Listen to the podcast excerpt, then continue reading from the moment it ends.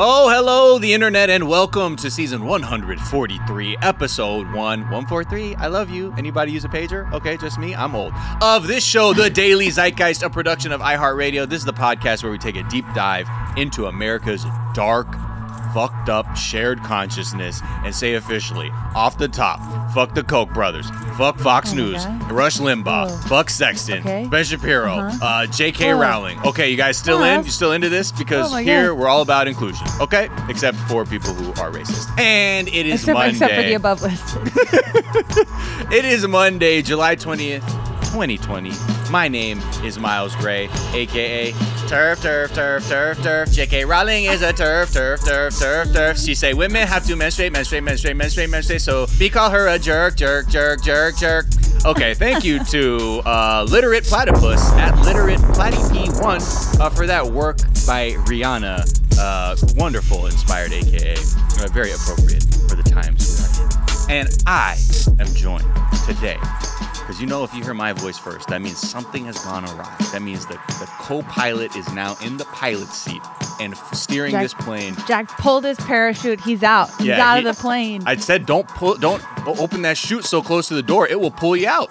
And it just. you gotta be careful with that. Sure as anything That's is- something to be aware of. Exactly. Anyway, that is a long way of saying that I am thrilled and honored and pleased to inform the listeners, the guests, the general public that I have a wonderful guest co host today by the name of Jamie Loftus. Teeth bleeding, my teeth keep bleeding blood. My teeth bleeding, my teeth keep bleeding blood. My teeth bleeding, teeth, teeth bleeding blood. On all my cameos. Uh, that was someone who wrote me. That was that's from uh, official dickhead who uh, was was roasting me for the fact that my gingivitis was acting up while I was making cameos last weekend. Oh, okay. Well, what's? Sometimes my problem is that just my mouth is bleeding and I don't know it, and then I'm like, well, I already finished the cameo. Yeah, well, look, when your when your brain is using so much blood to power those like next level ideas you have, some sometimes It's Mensa shit going on. yeah, on. exactly. They're like, oh, High you're rates of gingivitis. Wait, hold on. Well, if your gums don't bleed when you're recording a cameo, you might not be a genius. just some light burnage from me just over some, here. just something to think about. Some you might want to ponder over yonder. Uh, Jamie, we have a Yes. wonderful guest. Probably the I first know, time you have interacted with this guest in podcast form. I have had the pleasure to inter- interact with this guest many times. Podcast, real life, uh, in the in the nation's capital, you name it. Uh, but she is the just brilliant host, uh, activist, digital activist. She's in the streets and in the digital ones and O's streets, and just a fantastic podcaster. Bridget Todd, welcome back. Oh, thank you for having me. What a lovely welcome. And Jamie, I have to say, you have a beautiful singing voice. Everybody, Oh, thank you so much. no lies there. My quarantine mixtape. I've been I've been workshopping it. I've been workshopping Wow. it. Do you do warm ups? Do you do like a vocal? Because I I know you to be. Yeah. You can get into a process much in the same way you got like shredded off of ironic Jane Fonda workout tapes.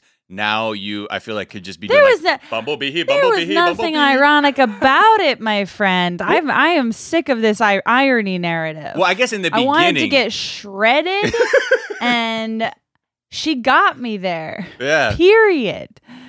Uh, How's it no, singing? yeah, I, I stuff? when I knew when I knew I was going to be covering for Jack today, I did. I uh, was on vocal rest yesterday, Uh, and um, I was only drinking uh, hot honey tea. Did apple cider vinegar, and so Mhm. that is why you got the performance. oh, Oh, you're like Mariah Carey. She has to have she has to have her hot tea when she performs. It's a fun, that's a real fun fact about Yeah. Mariah Carey. She that's like in her writer. She must have hot Isn't tea. there? What was the other thing? Love Didn't she need like cats or like kittens? There was like one Yeah. rider that she had that was like, okay, what do we do with these kittens now?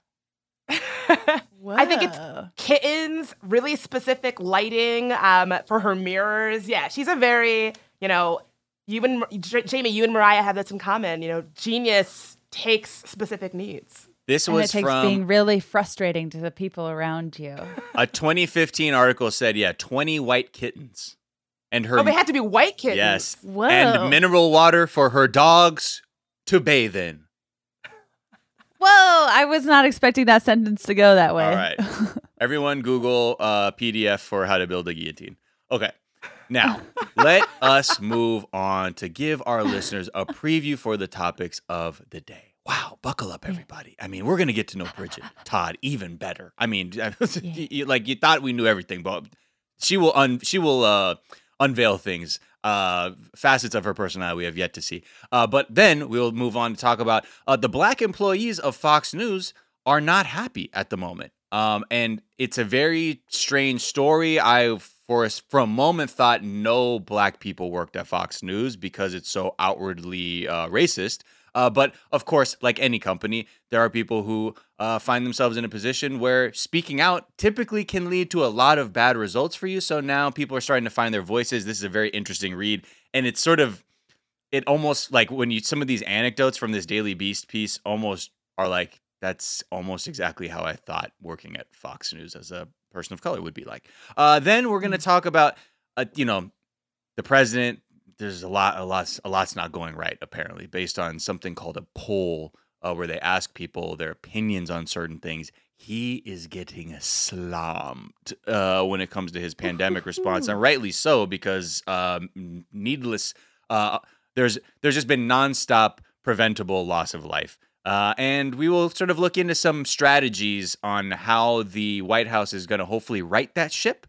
Um, and then we'll move on to talk about uh, Ruth Bader Ginsburg, just to check in with her, just to make sure everything's okay. Uh, if you need more motivation to vote, uh, then when I read you this piece, this should get you uh, registered and getting whatever you got to do. Uh, line up now to vote. And then maybe we'll talk about Burger King's new like weird fart based ad campaign. Oh, I was Um, very upset to see that in the doc. That was a story that once I saw it, I was like, I didn't, I didn't want to know. I didn't know I didn't needed it. uh, so we'll look into that. And hey, maybe there's some real science in there. Uh, maybe not. Who knows? But before we do all that, Bridget Todd, Bridget Marie Todd, if I may, just use the whole That's name. That's me. You, Uh, you reminded me of my dad just then. That's how I know, like, I'm in real trouble. Bridget Marie Todd. Oh, you got the full name? yeah. It's funny because my mom, being Japanese, didn't know that wait like that rhetorical device of calling your child out Oh. by their full name, and my Ooh. dad would just be like, "Hey," so it was. I never got the full name. Also, like I don't have a middle. It's a whole thing. It's we can talk about that later. But first, Bridget Todd, what is something from your search history that's revealing about who you are? Something from my search history that is revealing about who I am is the question Do you ever see Maris on Frasier? I, ju- I, I never watched Frasier growing up. I'm doing a deep rewatch now. I'm in the middle of a rewatch. And then I thought, wait a minute, you never see Maris. Like, where's Maris? You hear about her, you hear a lot of descriptions about her physical characteristics, but you never actually see her. So I, I just wanted to know if you, ev- it, like, maybe the big reveal, you see her, you meet her. And I You guess the don't, answer is no. You never see her. She's never on screen. Who is? I'm sorry, I don't know the first thing about Oh, Frasier. my. Who is Maris? So Maris is um, Niles, who plays Frasier, Dr. Frasier Crane's Okay, brother. David Hyde Pierce. I know that much. Mhm. Yeah, It is King. his ex-wife, or like on the sh- when the show begins, they're married and they go they get separated on the show. So it's his it's his wife, Oh, got it. soon to be ex-wife. Yeah, but like Yeah. the show really, she's a real like comedic part of the show because like they're always like dogging on her, but you never see her. Oh, love There's it. There's definitely some like sexist tropes in there. I, I used to think it was really funny uh, that I was like, oh, sh- like M- Maris, she's so like out of control. She can't be, you know. And and I think that also it's the joke that like Niles is kind of like a beta guy and he's afraid of her, but she's never seen. She's just a looming presence. That is a joke on a lot of TV shows. Weirdly, like unseen yeah, like, like, Bob I- Sacamano in this in Seinfeld. you know, like Yeah. Kramer always references him. We've never seen Bob Sacamano or Lomez. Yeah, there was there was a girl on Degrassi that you never saw. Her name was Heather Sinclair. She was just an off-screen Canadian. Who knows? Was that another woman that the characters would just like attack and she wouldn't be able to defend herself? So we're left with the other characters like per- idea of what this person is. Right. yeah, it's such a bizarre trope. Yeah.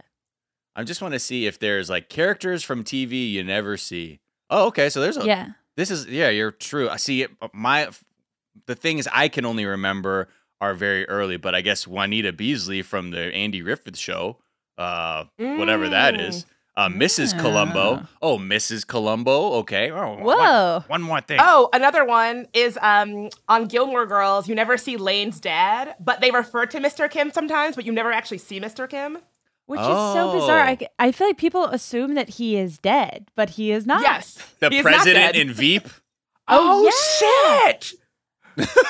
Wow. I had, I, had this, I watched Veep religiously, and this is just now occurring to me. it's that you just never so see the I think because we're so used to it, you know, like whether it's like things from the Mary Tyler Moore show, like it's just been this like ever present thing of yeah, that now we never actually take a second to be like, that's right, we never did see Bob Sacamano or Heather Sinclair or Mr. George Steinbrenner on Steinfeld. So they never got to speak for themselves. ugly uh, naked I- guy on Friends. I mean, it, the list goes Right. on, whatever that is. But based on the screen grab, it looks like a bunch of people are groaning in front of their window. Um, so that's one topic down. Let's move on to another thing. Let's dive deeper. Let's take another layer off this onion that is Bridget Marie Todd. Um, what is something that you believe is underrated? Something that I believe is underrated is Porsha Williams from Real Housewives of Atlanta. Uh, you know, people think of her as just a frivolous woman on a reality TV show, but just this week she was arrested protesting, demanding that they arrest the killers of Breonna Taylor, and she is she got she caught a felony charge. Her and 87 other protesters were arrested in Kentucky, and she was held without bond, and she's now facing five years in jail with a felony charge for mm. the simple act of demanding that the killers who killed the police who killed Breonna Taylor should face consequences. So Right. I think that she has come a long way since she thought the Underground Railroad was a physical train on the show. Um, Yeah. So yeah, I'm gonna say she is she is underrated. I mean, especially yeah. because I remember. Look, I uh, I'm very I'm I'm well aware. I may not know about Frasier, but I damn sure know about the first five seasons of Real Housewives of Atlanta. Uh, up to maybe the season where uh, who said that? Candy, are you a lesbian? that season, I think, was probably the one of the last ones I fully watched.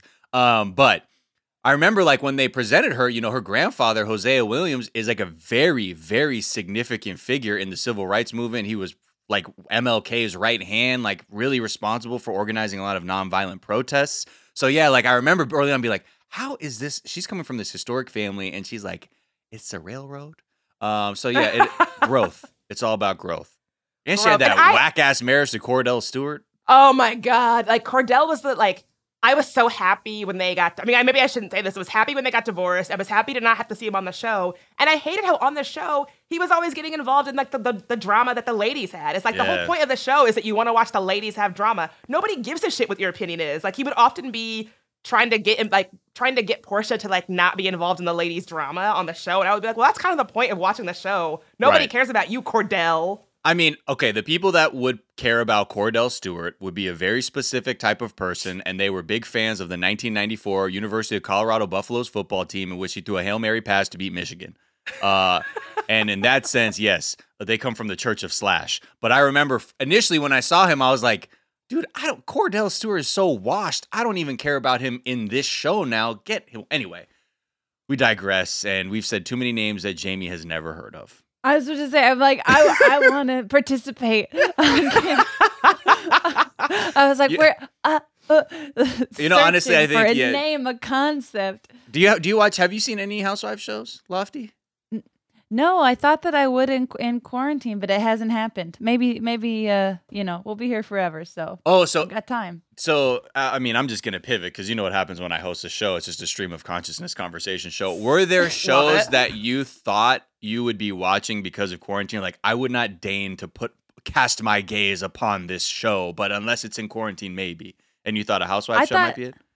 I thought a housewife. I thought I would get really, really, really deep into reality shows I'd never seen that had a million seasons. Right. Uh, but it just didn't end up. Ha- I didn't end up, especially early. I didn't end up binge watching stuff as much as I was expecting I would. But but I got, I let's got be into real here. like Let's be YouTube, real here. which is Uh, embarrassing. but let's be real. We've also been watching the same trash reality shows. We found out. Uh, were you not watching Selling Sunset on Netflix? I did. Oh shit, that, show was good. that show's so fucked up. Chrishell. Oh, anyways. Again, um, PDF guillotine uh, schematic. Uh, when you, whenever I watch that show, I'm like, what is going on? These people are scoffing at a forty million dollar home like it ain't shit. Like, this is. I'm like, this this, is is, so violent. Um, but like, so absurd. it really is. But like, it's like it was like the closest thing to that movie Elysium, where you're like, these motherfuckers live in another dimension where human they're, like, suffering does not exist. miles away. I know, and they're so like the weird. valley. I'm like, yeah, come through to the valley. I got something for you. I got something for you. No, I have to say, the two of you live in live in California.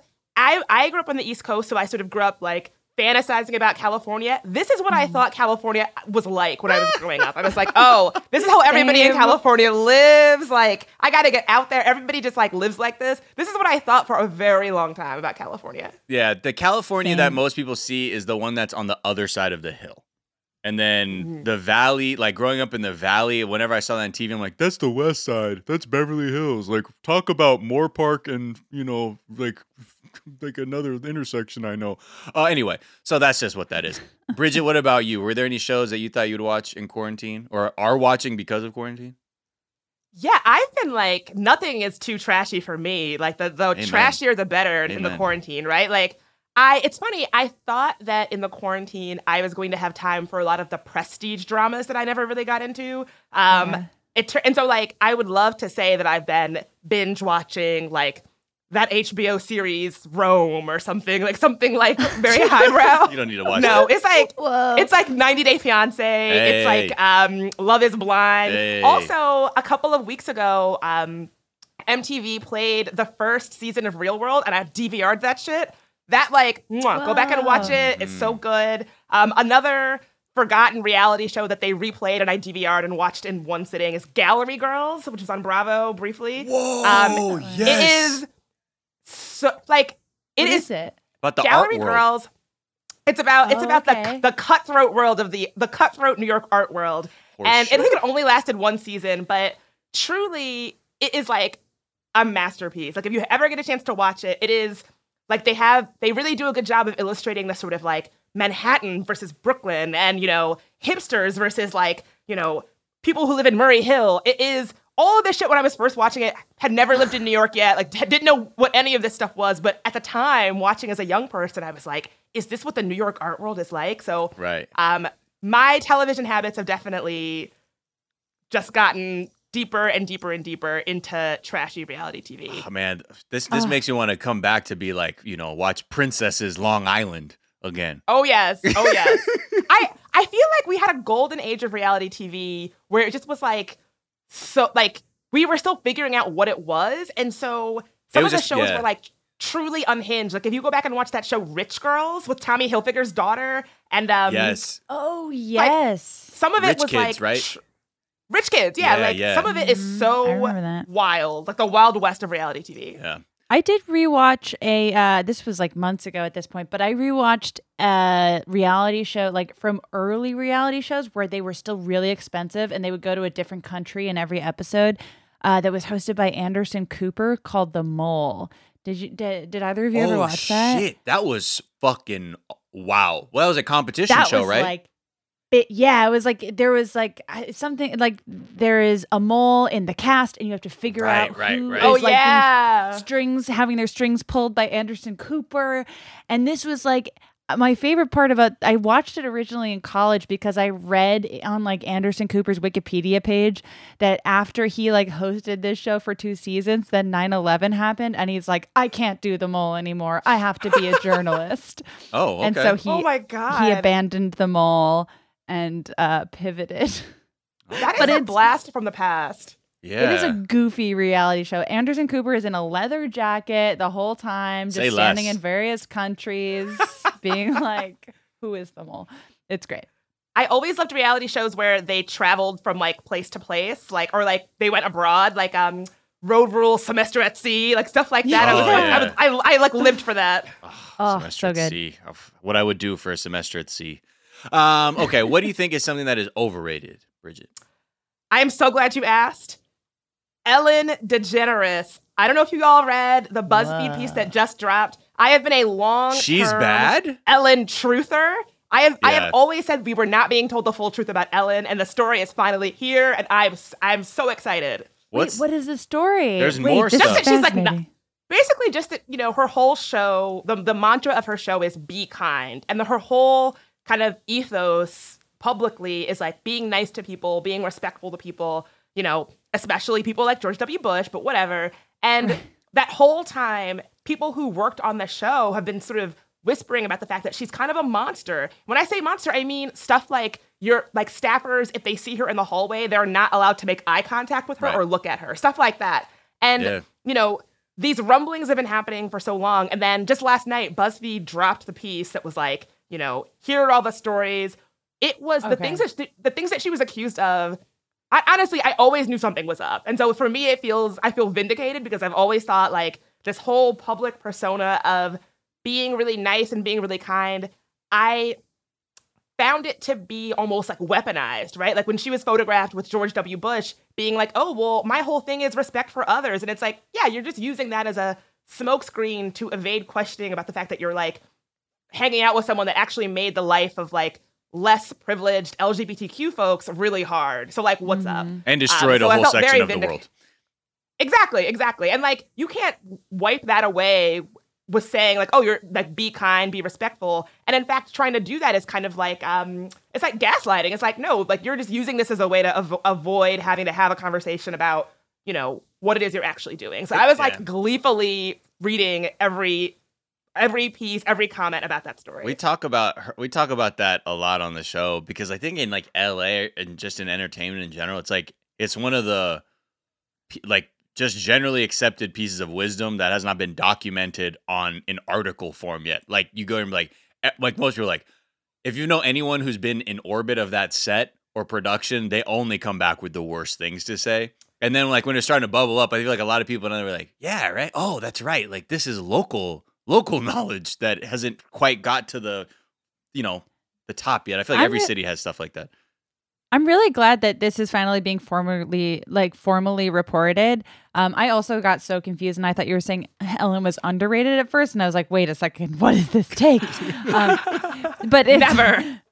but it's been, but it has been like it's it, it's interesting to see how like the it's kind of built up where it was like kind of early it was like okay the dakota johnson thing kind of like blew up of like oh ellen's really petty and someone called her out on it interesting and then there was like that kevin porter thread i Yeah. think it was like a couple Half real, of months half ago, funny, I- but yeah. but it was like there were so many like real accounts on that Yeah. thread that you're like oh shit and then now there's a full-blown news report and the shit has hit the fan and and rightfully so Well, Ugh, who'd have thought? Porsha out of Who'd have thought? I mean, I remember too when like all the lockdown happened and like talking to people who work in late night and like TV production, how like a lot of productions either ceased or shifted to some sort of Zoom format. Apparently, like uh, she like left her entire crew out on like on a like just out to dry where they're like yeah i already found another company that does this so i'm hiring them like what are you talking you employ us to okay loyalty huh other shows like Desus and Mero, they've been able to, to continue their late night, you know, their late night production via Zoom. So, like, what is happening on Ellen that's not happening on other shows that's so special that she cannot continue to respectfully all she did was continue just, production? She went to a leaner production company that specializes in Zoom stuff versus getting her entire show to just be able to pivot to doing Zoom. Like it was like a very easy thing to do, but completely has no consideration for the people you employ and what that means for their own livelihoods. I don't know what's It's changed so since then, so I'm, not Yeah. trying to, you know, put that out there, but I know that that was a, a thing that was going on at the very beginning.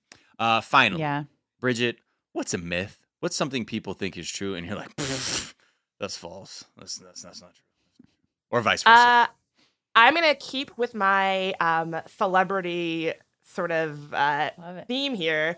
And something that people think is true is that Mo'Nique, the comedian, is that she's like a complainer, that she like, you know, it's difficult, blah, blah, blah. But just today, she got a major win on her gender and racial discrimination lawsuit. So I feel like the common idea about the comedian Mo'Nique is that she, I don't know if folks remember this. This is something that like I remember quite well. She spoke out when Yeah. she got a Netflix special, basically that like she was mm-hmm. offered a lot less for her Netflix special, and she alleged that it had to do with race and gender. And people were like, actually, she's hard to work with. Actually, like she's unprofessional. And I guess today a court that says otherwise. A court agreed that she has that her case has merit. So that is a myth that she is like just di- a difficult black woman. Actually, it sounds like she's got a point. Well, I think that shows you how, you know, entrenched these stereotypes are that very just reflexively a company like Netflix or their, you know, surrogates, allies in the business can go, well, she's actually difficult to work with. And people go, oh, okay, right. Angry black woman who's who's probably making it really difficult for people just, they're just trying to do their jobs. And if she wasn't so angry,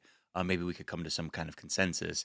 Yeah, it's just so fucking lazy. So I'm glad uh, that she's, uh, wait, so wait, that there was a, a judgment made. I didn't. I didn't realize there was a movement on her legal case, or that, So- or did they try and get it dismissed or something? So this was just yesterday. This is a deadline um, article from 20 hours ago. Netflix loses move to axe Mo'Nique's sex and racial discrimination suit over comedy special. So essentially, it's not it's it's it's an incremental win for her. Right, I guess 'cause it- Netflix was trying to have it thrown out, and a judge said no. There's there's there's a case here to be heard. Yeah, they just all she did was show me what Amy Schumer got paid and what she got paid, and I'm like, okay, something's up here. Even there, Exactly. Right. even if you want to, like, the, the, the comparisons some- are like really hard to look at. Which is something that like people getting specials like that should be doing. Is like, I mean, you have like if male comics who are and and white comics who are getting specials would just be more forthcoming about like, here's how much I would pay. You don't lose anything by doing that, and you're helping. Uh, like, it's just. Well, like how much did fucking Chris D'Elia get paid for his piece of shit special Ugh, prior to his ugh. camp? Like, you uh, almost certainly more, but he's a piece of shit, and and there's no financial transparency uh, in that community. It's just like that. The stigma around that needs to stop because Yeah, Definitely. like yeah, like Yeah. I feel like in a in a corporate Zoom call, like your salary should be like in your under, next to your name, Yeah, so it's, Yeah. I just- agree. it's immediately accessible. You're like, oh, interesting. Okay, that's their title. Hmm.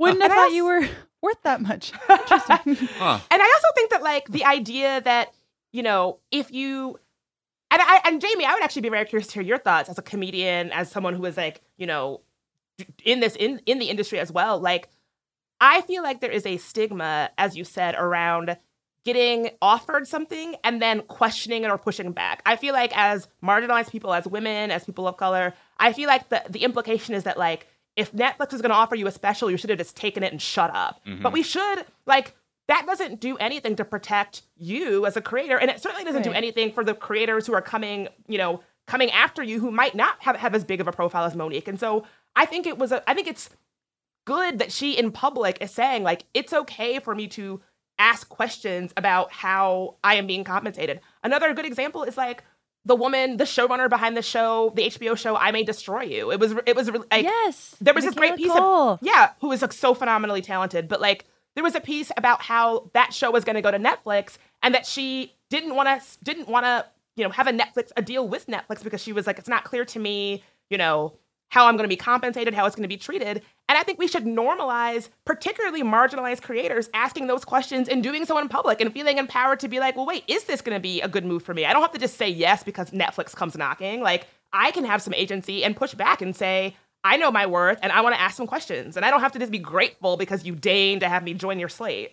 Mhm. That interview is so fucking incredible and like I'm I'm so glad that she shared that anecdote too because when she kept I mean I love how that anecdote ends where it's like she keeps pushing on this uh Netflix exec saying like why can't I have a percentage of my own work? Like what what is the point of that? And is kind of getting like a corporate deflection of like oh well it's really not that big of a deal. And so Michaela Coel says like well if it's not that big of a deal then give me 5% of it knowing that they were going to keep saying no.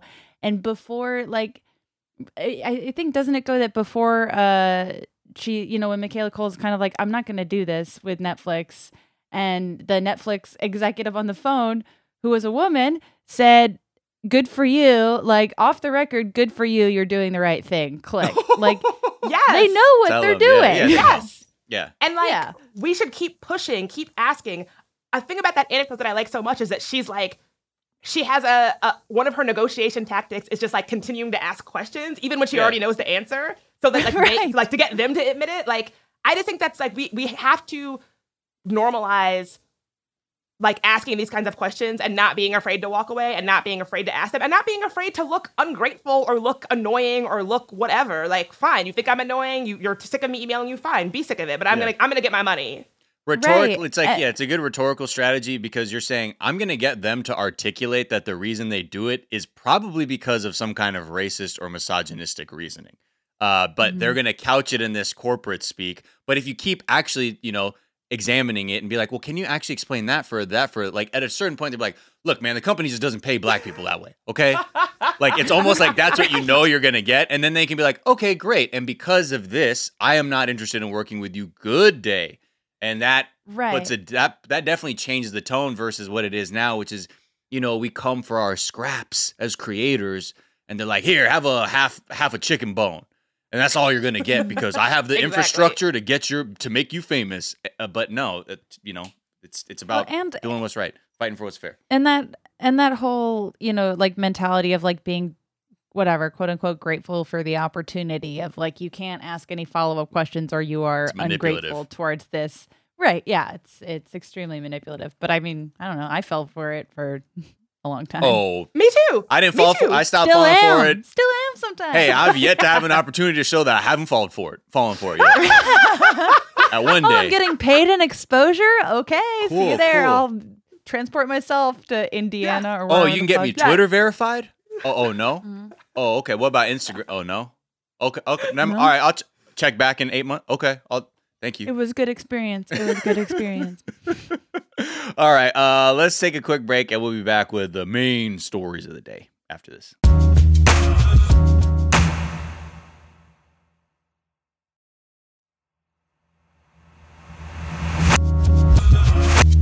And we're back, and let's talk a little bit about Fox News, or talk a lot a bit about Fox News. Uh, there's a the piece in the Daily Beast, uh, just talking about how a lot of the staffers, uh, especially the black staff at Fox News, have you know been in a constant battle with the company, their employers, especially after a June 9th like company wide call uh, where a lot of employees were, you know, like I think this happens in many companies uh, around the time of all the uprisings uh, from May 25th onward, but where you know companies have opened the phone the phone lines, the Zoom calls or whatever to speak their piece, and in this one it became very contentious very quickly with a lot of the black staffers asking like what is going on here? There has to be some recognition here that you're actively promoting like racism. And with everything that's going on in the country right now this at, at a certain level we have to know what's going on right? Uh, but it seems like the the the opinion side of the building which is the tucker carlson's ingrahams hannitys of the world who are like we're not news.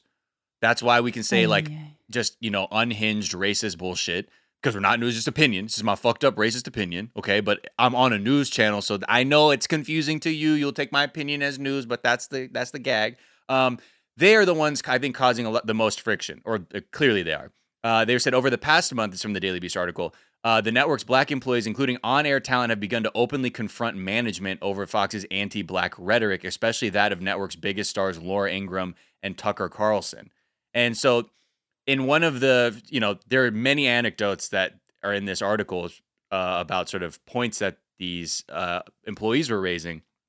And in this one, specifically, they're talking about on June 29th, Ingraham had an anti Black Lives Matter monologue, quote, which included a line that many viewed as a racist dog whistle and threat, where and she said, quote, we will remember those who desert their colors, end quote. Now, a lot of people are like, they're like, this is what we're talking about. You know, you're in the midst of all this, they are trying to stoke a race war, uh, and however effectively or ineffectively they want. And when the HR complaint was filed about this thing of like, how did this even get made? How did this get to air? I want to understand through HR what the process was for airing something like this that was so this like racist dog whistling nonsense. Their head of like diversity inclusion said that the remark wasn't racist. Who's a woman of color, by the way, wasn't racist, and it was actually a, a military reference uh, to the Civil War. Yes, okay, and strange, uh, yeah, and strange fruit is a song about produce. Uh, the, exactly. Like, what the fuck are we talking about here? We know this is sort of, you know, some of the, the goings on at the moment. Mhm. Yeah, I mean, something about that is I've noticed that places like Fox News, they say these things that everybody knows are racist, but they say them in this sort of like wink, wink, plausible deniability way. So it's like that uh, that allows room for a diversity and inclusion specialist to be like, oh, well, that wasn't technically racist because yada yada yada. Civil or like, War, if you're, if you Yeah. Confederate Grays or Right. you were in Union Blues, so, you know, remember your colors. Ugh, the idea of getting away, like getting getting off on a technicality and issues like, I mean, it is like very the Fox News playbook of like, well, if you break it down word by word, you know, where exactly is the harm? But that's that's just like when when companies feel the need to do that, it's because they are unequivocally wrong and just don't want to have Yeah. to own up to it at all. Yeah. Absolutely. And another thing, I mean, like I, I worked for a news company. I worked for MSNBC for a, like a very brief window. It was not it was not for me, so I left. Um, but I've seen a lot of people on Twitter being like, you know, well, what did they what did these black journalists expect? Like, why would you go work for somebody, something like Fox News? And like like what what did you expect? And I, I definitely understand that criticism. But the reality is is that like it's very difficult to get a job in media, right? Not mm-hmm. everybody not everybody has the the the choice to be like I was offered this job, but I'm not going to take it because it's Fox News, right? Like if you're just Right. out of college with a journalism degree, like good luck, right? Like it Right. is it is not it is like not easy to find work. And so I I get where that criticism is coming from, but it just doesn't it's not it's not it's almost like not fair. You should be able to get a job and not worry that a, like a white supremacist sleeper cell is brewing within your organization while you're just trying to do your job. Like like Right. it doesn't matter where you work. Like it, like I, I think that like shifting the blame onto these black journalists who who join the ranks at Fox News is really letting the Fox News infrastructure off the hook for the fact that like they are cultivating such an a hostile, toxic, racist workplace. Yeah. Well, I think it shows some of the nihilism people experience around even trying to address this issue too. Where it's like, okay, then I guess we just have to accept that these people are out of control racists, and like that's what you're doing when you go near there. Because I don't know how we change their minds or do anything about that. So what we're just have to do, and I get that because at a certain point, you look at all the examples you have in the news and legislation, you're like, mm, maybe not much is changing. So what hope do we have? Uh, but to your point, there's a story even like this woman Patricia Pert, uh, who works as Fox News' booking director, another woman of color. She had constantly been like seeing this pattern of her training younger, inexperienced white men and women who would eventually just leapfrog her into higher positions, better pay, and a lot and like going through all kinds of uh I'm, I'm guessing like discriminatory uh treatment. And many of her coworkers were telling her get a lawyer and sue these people. Like you got these people dead to rights. Like they are fucking with like this is bad. Like this is all kinds of bad. And sh- for the longest time she did not and to, uh, to your point i think to anyone's point you go in uh, to any business or any kind of situation where your livelihood is on the line and you are not and you are in the minority group of people you're it takes uh, unfortunately many people when your like whole survival is on the line rocking the boat isn't an attractive option because you run the risk of having no income and then what? Um so even though she didn't you know uh, file a lawsuit she was very recently promoted and got a salary bump and things like that and she did give one comment to the daily beast and i think it's it's kind of interesting that she did she was like you know what i will give you guys a comment i know other people who are working here aren't but i will say this she said quote there have been a couple of issues that have happened with one person and it got to the point where a complaint was made but that was not made by me i was asked to meet uh, suzanne scott we had a conversation about it. I was given an option of what I wanted to do. Did I want the person fired? I said no. I received an apology and the issue never came up again. The N word was not used, but there were other comments that were inappropriate and insensitive, and it was not a one time thing, but it was not something that was ongoing. That's already like the Yeah. this a soundbite from somebody who was whether she was asked to say that or not clearly somebody who could not fully express how they felt about it especially when you read something like well the n word wasn't used but Not really. and it's like oh no no no please patricia and i and i have no i don't falter in any way but these are the dynamics of what it's like even to be woman of color person of color uh lgbtq if you are not like you know in the the mainstream of what people look at as our workforce in this country it is very difficult to advocate for yourself especially when the dynamics are like this but it's hopefully these are the kinds of changes we can see where people can be a little more vocal about it clearly everything that was going on in the country had motivated these employees on this call to like take a stand and actually speak up unfortunately, none of the people like the Tucker Carlsons and Laura Ingrahams were on this call to be able to even like account for their own nonsense because Tucker Carlson,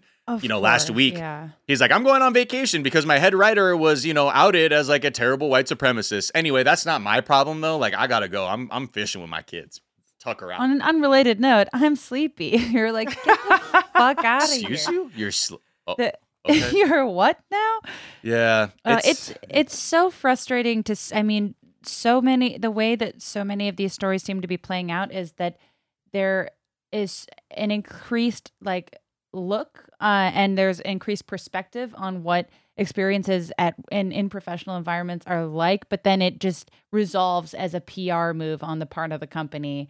And then exactly how much does change? Where it's like I think that companies seem to have this very real and present fear of their marginalized employees being mad at them, but they don't. They, it's it still hasn't led to any meaningful like. well, it's, it's this. know. It's like the same reason why there is no progress on like having a real racial reckoning in this country because white people have the Mm-hmm. same thing. Like much you say, the company assumes that their minority employees are already mad at them. It's like the way white people assume every minority person is mad at them. That's why Right. They're like, because I know it's bad, and I know white people do bad stuff, and like I get, I'm pretty sure they're mad. So I don't know if I'm gonna even like talk to them because I don't want the smoke, even though I am pre. This is all preconceived smoke that I have not seen myself.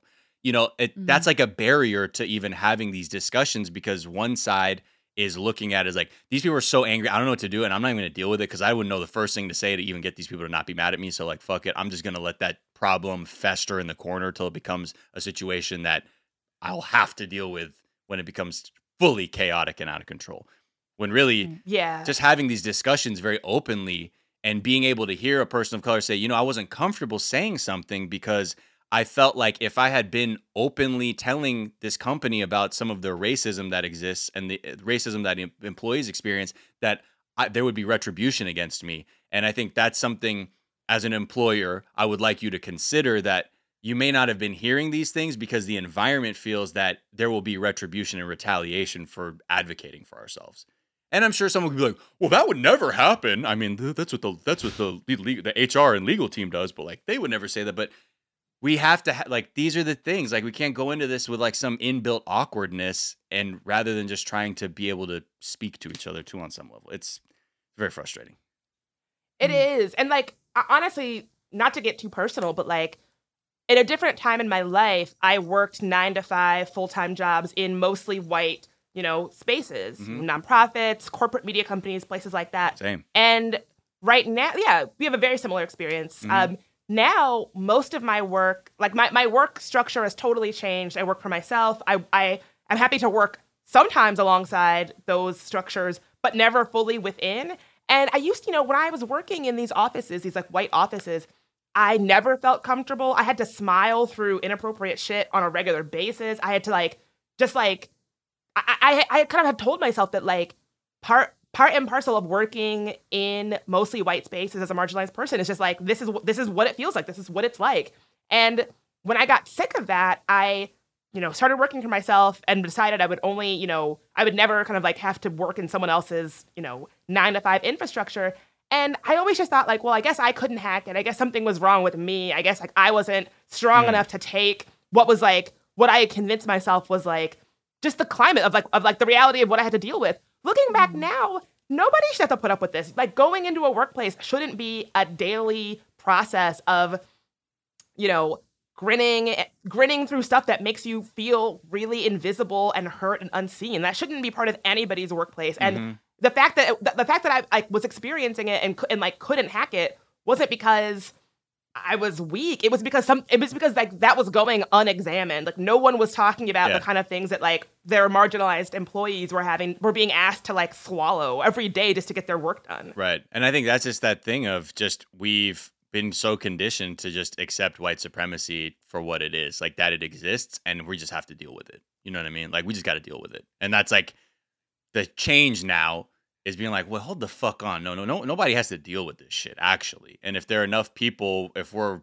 have each other's backs, we can effectively do a lot to move past this sort of frame of thinking of just sort of like accepting that white supremacy is just going to exist at every level and there's just really not much we can do about it because i think we're seeing signs that there are things that can be done. It's just a matter of, you know, standing together to do that and do the right thing. Um, let's move on to uh, another group of people that also need some help uh, the White House and the, the, the, Trump administration. And when I mean help, I mean uh, they need help getting their shit out of 1600 Pennsylvania Avenue and put in a storage unit and getting the fuck out. Um, they need it, a cube. It is, oh, yeah. Or what's the other one where they're like, they put it in a storage center. It's another box you can leave, and it's a pre-roll. there's another box. There's another look, dude. Bo- abandoning your property services are fucking in right now. Um, it's true, yeah. I mean, I would love to be one of those. At the cube, right? Is the other one we see a lot? The cube, yeah. whatever. I don't, I don't, know why. i have like... done the cube when I've had to skip town quickly. so it is pretty well documented at this point that the president's pandemic response has been uh, what I would say less than, uh, to put it very lightly. Um, and in the beginning, it seemed like many people were willing to sort of tolerate just a little bit of death as a treat, um, as long as it was happening away from them. Uh, and I knew at the time when we were talking about this very early in the quar, we were looking at these polls and being like, what the fuck is going on? But we were in cities where the pandemic had hit and was already disrupting things. Many other places in the country had not at this point, so it was still kind of obscure. Cut to now, um, and the the landscape is completely, completely different. Now, mm-hmm. 60 mm-hmm. percent of uh, the you know of, of respondents to this national poll said that they disapprove of the president's handling of COVID. Now, that's a pretty big shift because in March, 51% of respondents said that they approved. Then in May, it was 46%. So it's slowing going down. Then cut to now, mm. it's 38% that approve. So that's oh, wow, a okay. lot of a that's a lot of support to lose. I mean, I you know, that's always yeah. the thing I'm interested is how many people are willing to be like, yeah, it's fine because these deaths are fake or that I'm willing to like rationalize that they're necessary. But that's it. That's pretty significant and the disapproval rating they started off at 45% in March. So it's a pretty it's the, yeah. the swing is in is in full effect. Well, and it seems I mean unfortunately I'm sure it's directly tied to, you know, the kind of uh, death spiral getting closer to people of like, you know, if you if you felt one way in March and then in June you have lost someone to this, it's very likely you're going to feel different. Yeah. So it's uh, yeah. Yeah. And even on top of that, I think that shows one thing. Everyone's like, this administration is utter trash. The party itself is trash because Charlie Cook, uh, for all of my wonks out there from the Cook Political Report, he has shifted 20 House races to the left. That's pretty big. That means wow. 20 things that were like toss up or maybe solidly red or whatever, or or moving basically in favor of Democrats. That doesn't mean everything is going red to blue, but the trend is going away from the Republicans. The Republicans needed to pick up 18 seats if they wanted to get the majority back. And the fact mm. that 20 seats right now are shifting leftward is really, really bad sign for them as well. That's assuming everybody goes and fucking votes rather than looking at it and be like, oh, they're cooked, man. Too many people are dead. The people who give a fuck enough to vote will vote. No, everybody has to fucking vote. Um, so there's Definitely. a lot. They've got a huge, huge uh, battle ahead of them. Mm-hmm. Yeah, and I also think to Jamie's point, like I think in March, you know, the number that the, the jump that you said, you said 45% in March, like I think in March people were still thinking that this was just like a city problem. Like it was like, yeah. oh, well, it's just New York or whatever. And I do think right. that as people see like they they had a day with no deaths from coronavirus just a couple days ago, right? Yeah. Like as we see this getting worse in other places, I think people are really grappling with what does it mean for me and my family and my loved ones to have this person like they have just a complete failure of of leadership in the White House. And I think like even people who were once Trump allies like Hogan in Maryland are coming out saying like, yeah, I had to do it was clear that you know, Larry Hogan said it was clear that there was no federal leadership and it's my job as governor of Maryland to like make sure my citizenry doesn't die, so I had to act in absence of federal leadership. I'm no big supporter of Larry Hogan, but he's completely right that I think the more people who just wake up to the deadly death cult that is the Trump administration, the more that happens, the more people are seeing like today it's New York, tomorrow it's me, right? Like how like when right. you sit back and say like, oh well, who cares? It's just immigrants, or who cares? It's just New Yorkers, or who cares? It's just women, or who cares? It's just black people. It's like like it, it will devour us all. Right. Yeah. Mhm. It's Hogan is actually in the news too because he he, he apparently got a ton of tests from South Korea. Uh, when a like a, a U.S. manufacturer was offering him, he's like, "No, I'm going to the South Korean ones." Uh, and they're like, "What? They're right there." And then I don't know. There's there's there's some other test test things going on. Uh, Well, there was a there was an article just this morning too in in our area, Miles, about how you know L.A. County was the hot spot for Corona for the first several months, but now it is like starting to beat the suburbs around us in like Orange County and, and other areas that are starting to have higher rates, and Mhm. it's like. Yeah, you can't fucking ignore this stuff and just be like, "Oh, it's like you were saying, Bridget. It's city people, it's poor It's- people, it's you know." they think it's- it's like a fandom, right? It's like, nah, nah, Right. nah. We're we're we're we're fucking Patriots fans over here. That's a that's a fucking Rams problem. It's like, Right. there's not a no, we don't side do that here. here. No, no, no. You live. Okay, how do I fucking put this? Imagine a bowl of water. Now put some food coloring in it. It may be on that one part at one point, but it will begin to uh, actually there will be diffusion will take place, and your seemingly interconnectedness will you will you will you will begin to see that this is all the same uh, biosphere we live in, and it can come to your doorstep as well. But I think that really is this mentality that people have like it's i think it also the partisan divide also adds to it too where people have created like oh that's a thing that happens to democrats or that's a thing that happens to republicans like on the left and the right there's this like weird there's still this these two you know like multiple multiverses that are uh, like happening at the same time that very few people are willing to be able to be like no it's it's kind of the same thing but people are looking at it have arrived at this place in their own fucked up way but we also need to be able to see objectively what's going on Y'all, Yeah. it, it makes me it like this is something that like, I almost can't even talk about because I get so infuriated when we talk about this kind of thing. Like the conversation with the masks. It's like it is the literal least you can do. It is a piece of fabric on your fucking face.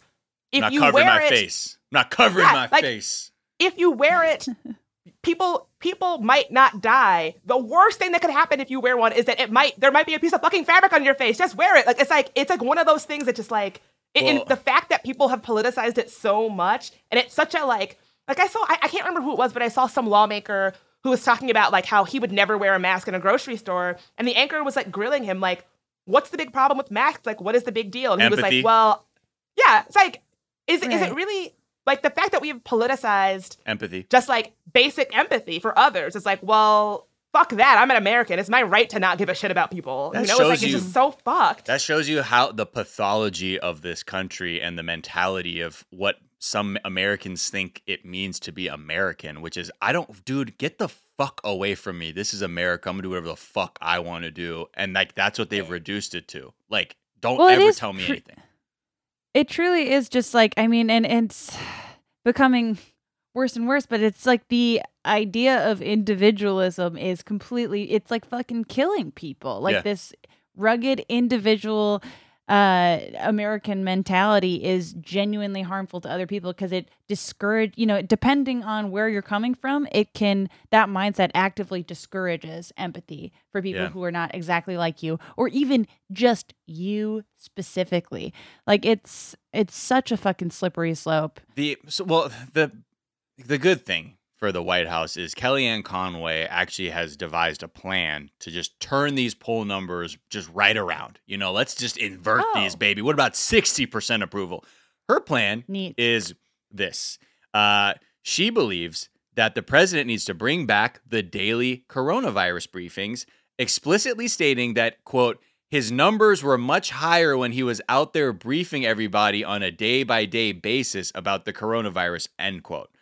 Now, that makes sense if you completely forget why they fucking pulled the plug because that's when he was telling people to mainline Lysol to fucking fight the coronavirus. And that's when like, yo, yo, yo, Ugh. d- d- get this man off, get this fucking man off the fucking screen. And they were saying, we were so young all all of the reports from the White House at the time were people saying, "Oh man, these these briefings are killing him." He's just up there saying all kinds of nonsense. It's causing more confusion. This is actually not good. But I, but what's wild is they are so superficial or like reactionary in their thinking. They're like, "Well, poll numbers better then, so let's do the thing from then."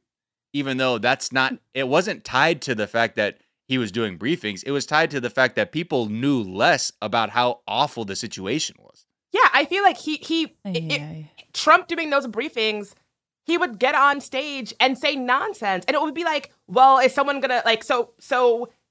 Should I drink Lysol? Like, Yes, will you be yes. like kill it? Like, you know, it's like will. like I haven't thought about the Lysol in a while, honestly. I'm like, God. Yeah. we, What you do? we Put were a- so young. Put a tube We sock really over were. your mouth and just hit it with a that spring was linen, 900 crisp boxes linen. of Franzia ago that that was going on. right? And I think also like thinking about like, you know, all of the dumb shit Trump and his administration, like the whole thing with the Goya beans, like people are dead and you and you have time to like two different people in your administration have time to pose with a photo shoot with some goddamn beans. Mhm. Like this is what you're doing as people die. Like this is this is like what we get as a leader. it's not at least it's that's the thing. It's like you'd think in the history books they're gonna be yelling at us. They're like, what did these people think was going on? Like everything was so out in the open, and it was like, I don't know, what the fuck? like we just we've it's everything's become so unstable that it's even hard to like land on like, oh, fuck, what. What, where do we go from here? What is what are the actual transgressions that are occurring because there's so many and so frequent?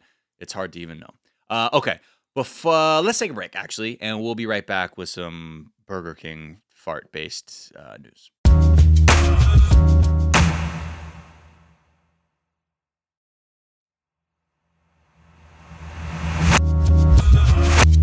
And we're back, and let's just check in with right. with the king. Let's check in with the BK real quick. Ugh. Um, there was a video that came out with uh Mason, whatever his the the Walmart yodeling boy. I believe that was him because there's yodeling in this video. Oh, it's Mason Ramsey. So Right? it is. So it is. And so he's out here Talk yodeling. about we were so young. Yeah, I know, right?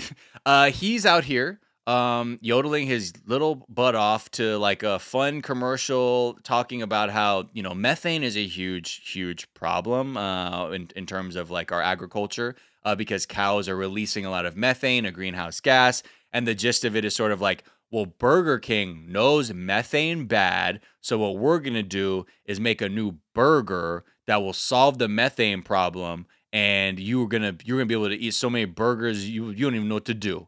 So yes, methane is a huge issue. Uh, and the logic of this Burger King campaign is that they are going to offer low methane beef patties, meaning that by adding lemongrass to the diets of like the cows, that they can reduce the methane emissions by about one third.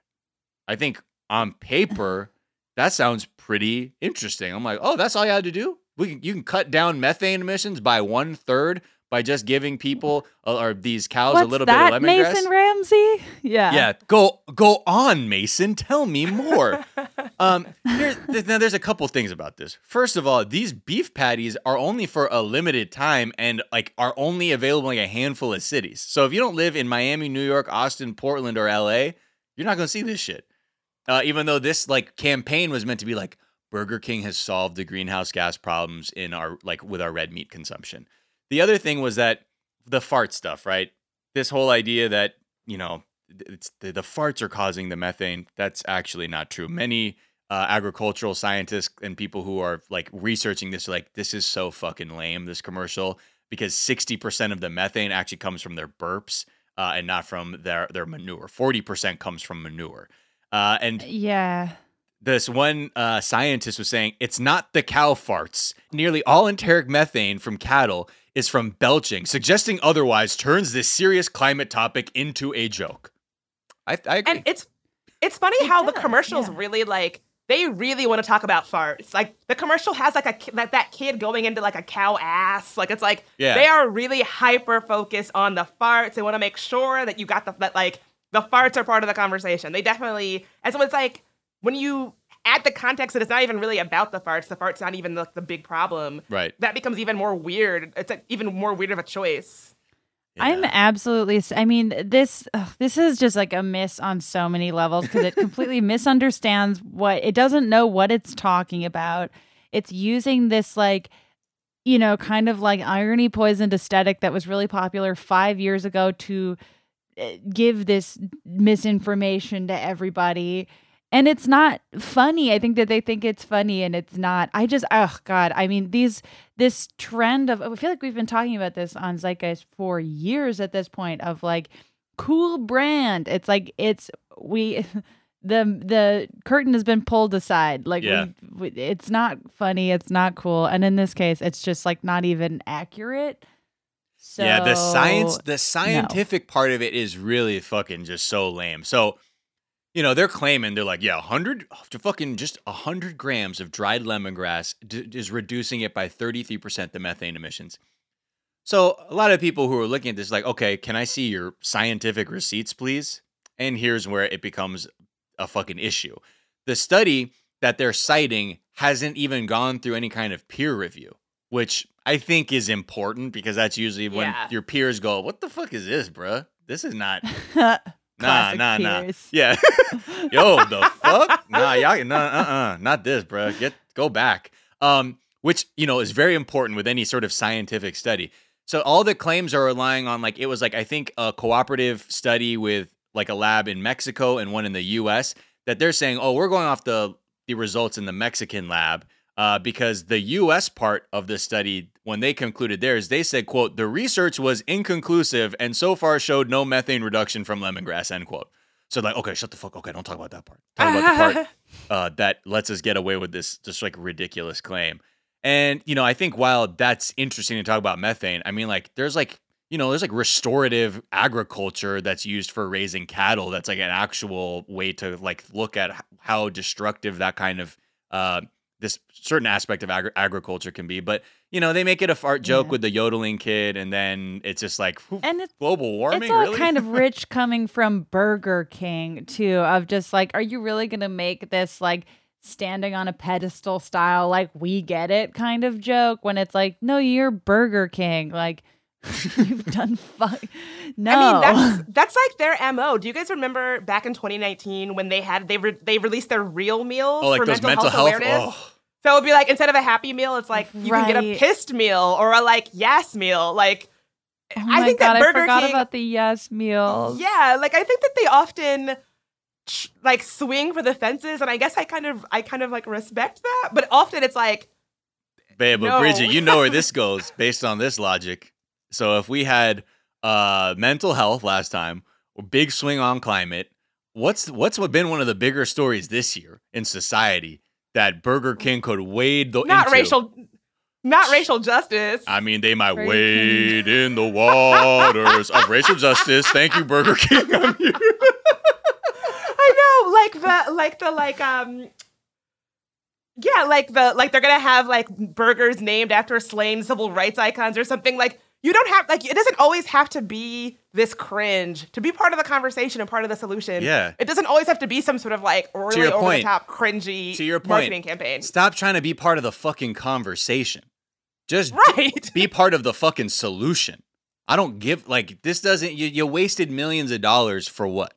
To just like get I don't know what that does for your sales and in their minds like it's actually a great like sort of like sort of earth restorative justice kind of thing we can do with this. Why don't you just commit to becoming carbon neutral as quickly as possible as a company? right. Why just do that? Because it's not. I mean, But again, I- yeah, right. I'm- The cynicism of like all this marketing and yeah. It, but it only ever results in negative blowback. But I guess that that just ends up being a second wave of, you know, a second press cycle for them is the fact that they did it and then the fact that everyone uh, hates it. Yeah. Yeah, So- yeah. And I guess it's just like more greenwashing. This is like what companies do. They they they there are there are things like corporations have so much they can do to combat climate injustice. Mhm. But it's so much easier to be like, "Oh, we have a little campaign with the yodeling kid about cow farts." Boom boom Yeah. done. Hi, we're Clorox. We may have destroyed the earth with our chemicals. Can we give the Sierra Club a ridiculous donation so we can put their logo on our new green products and then you can completely forget what this company has been about since time immemorial? Okay, thank you. Yeah. Like that kind of cynical. It's dude, remember like when BP was coming with their greenwashing ads like right after the the oil spill in the Gulf? I was like, "Wow, we're really acting like you guys are part Okay. But it's I think for the most part though, people look at what's going on on the TV and take that like a lot of this like marketing is like, okay, well that's the reality. I guess they're thinking about it, so I don't have to, and I can just mm-hmm. can just eat my Mason Yodel burgers. I'm, you know, and just to pivot, and it's not a, it's not a tr- real bad tangent, but I thought Mason's career would be a little bit further along than it is right now because he came, he was, you know, I think that's the thing. When you go viral real quick on Twitter, it's it's hard to take that, you know, to the next level. But really hoping for I worry about May. I hope Mason has good parents. I I don't. I every time I see uh, Mason, there's just kind of an. I I start to feel a little concerned of like, is he okay? Are people looking out for him? yeah, Are old they is making him do a Burger King commercial? He's like 13. 13. He's, so pretty young. little. He's so Yeah. And see, this is the thing. He's doing that. Uh, I was watching that uh, Showbiz Kids documentary that was on Mm, HBO. So good. And he's so like, he's he's entering that age where like he's he's losing his baby face and is now becoming like a pubescent child. And that's when like the industry goes, oh look, bro, like call us back when you grow into your face, kid. it's You, one we, thing we when see you- what happened with Frankie Muniz Yeah. from Malcolm in the Middle. Yeah. Yeah, chew up and spit you out. You hate to see it. Oh, But I hope uh, we'll see what happens to Mason Ramsey. You know, uh, that's how far he's come. How far he has Mhm. come. All right. Well, Bridget, thank you so much for joining us on the Daily Zeitgeist. It's always an honor to have you. Please come back again and again and again. We always love having you. I'm such an honor to be here. I will be back. Mm. And before you go, please tell people where they can find you and follow you. Uh, maybe listen to your new show. Well, I'm glad that you asked. If you want to hear my new podcast, it is on iHeartRadio. You can find it on Apple Podcasts, Spotify, or wherever you get your podcasts. It's called There Are No Girls on the Internet. Um, if you are listening to this on Monday, it's probably still on your new and noteworthy on Apple Podcasts, so check it out. It explores the intersections of gender, race, marginalized identities, and all things online. So please Yeah. check it out. and I don't think of a better person to guide us through that than you, Bridget. So, uh, yeah, if you if you like this show, uh, then you have to listen to Bridget's show. That's just the rules. If you like, That's an order. Yeah, Legally. Feminism is the law now, and then also so is my podcast. show me the yeah. Show me some of the There's show me the. Yeah. show me some of the metrics, and I'll know if our entire audience didn't migrate. I can do the I'll do some subtract some tra- subtraction. And shame on y'all, I can. Yeah, it's just support. It's it's really, I think, a very uh, important topic right now too. Especially when you consider some of the feedback you've been getting from just anonymous people Oh. who like read the thing and they're like, "What are you talking about?" Yeah, it's funny. People really, oh, there are some people out there that really don't like when whiteness and maleness are decentered in conversation. So, you know, we want all listeners. So, you know, everybody can benefit from hearing the history and the stories of marginalized people. So, come one, come all. All right. Uh, and is there a tweet that you like or other social media act that you want to shout out? Well, you can follow me on Instagram at Bridget Marie in DC. You can follow me on Twitter at Bridget Marie. And a tweet that I loved came from Ian Karmel. This is when all of the verified accounts were being locked on Twitter because of the Twitter hack Oh, that happened right, last this yeah. week.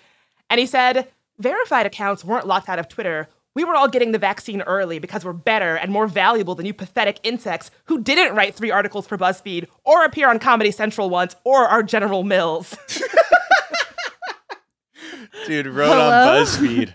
Man, there are times when like I I used to ah, man when the the blue check used to mean something like five years ago to me, and I would always be like, "What the fuck? This how, how you can get it just for doing that? Damn."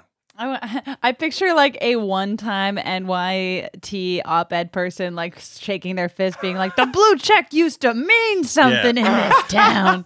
Back in my day. Yeah, Uh, First of all, before you tell me that my reservation didn't go through for this table, um, I'm just gonna show you my Twitter account. Look next to my avatar. There's a blue fucking check, you don't look at the number of followers. Just look at the check. Sir, you only have four followers. I have a blue check though. I have a blue check. See, that's a difference. Okay. Um, Jamie, where can people find you, follow you, listen to you, and what's the tweet you like? Uh, you can follow me on Twitter at Jamie Loftus Help, Instagram at Jamie Christ Superstar, listen to the Bechdel cast. And I'm going to just give a quick shout out to a hometown hero who uh, passed away this week. Uh, so there's losses everywhere, gang. Uh, stay stay vigilant, protect your protect your people. Uh, my elementary school principal and my mom's boss passed away this week. His name was Brian Rogan. He was the best. He was, um, and so that's something that my community at home has been dealing with, and um, they're encouraging people to check out the Brockton Educational Foundation and route donations there if you're feeling so inclined. he was the best. We're all really sad, and so R.I.P. Mr. Rogan. Oh man, yeah. Rest in peace.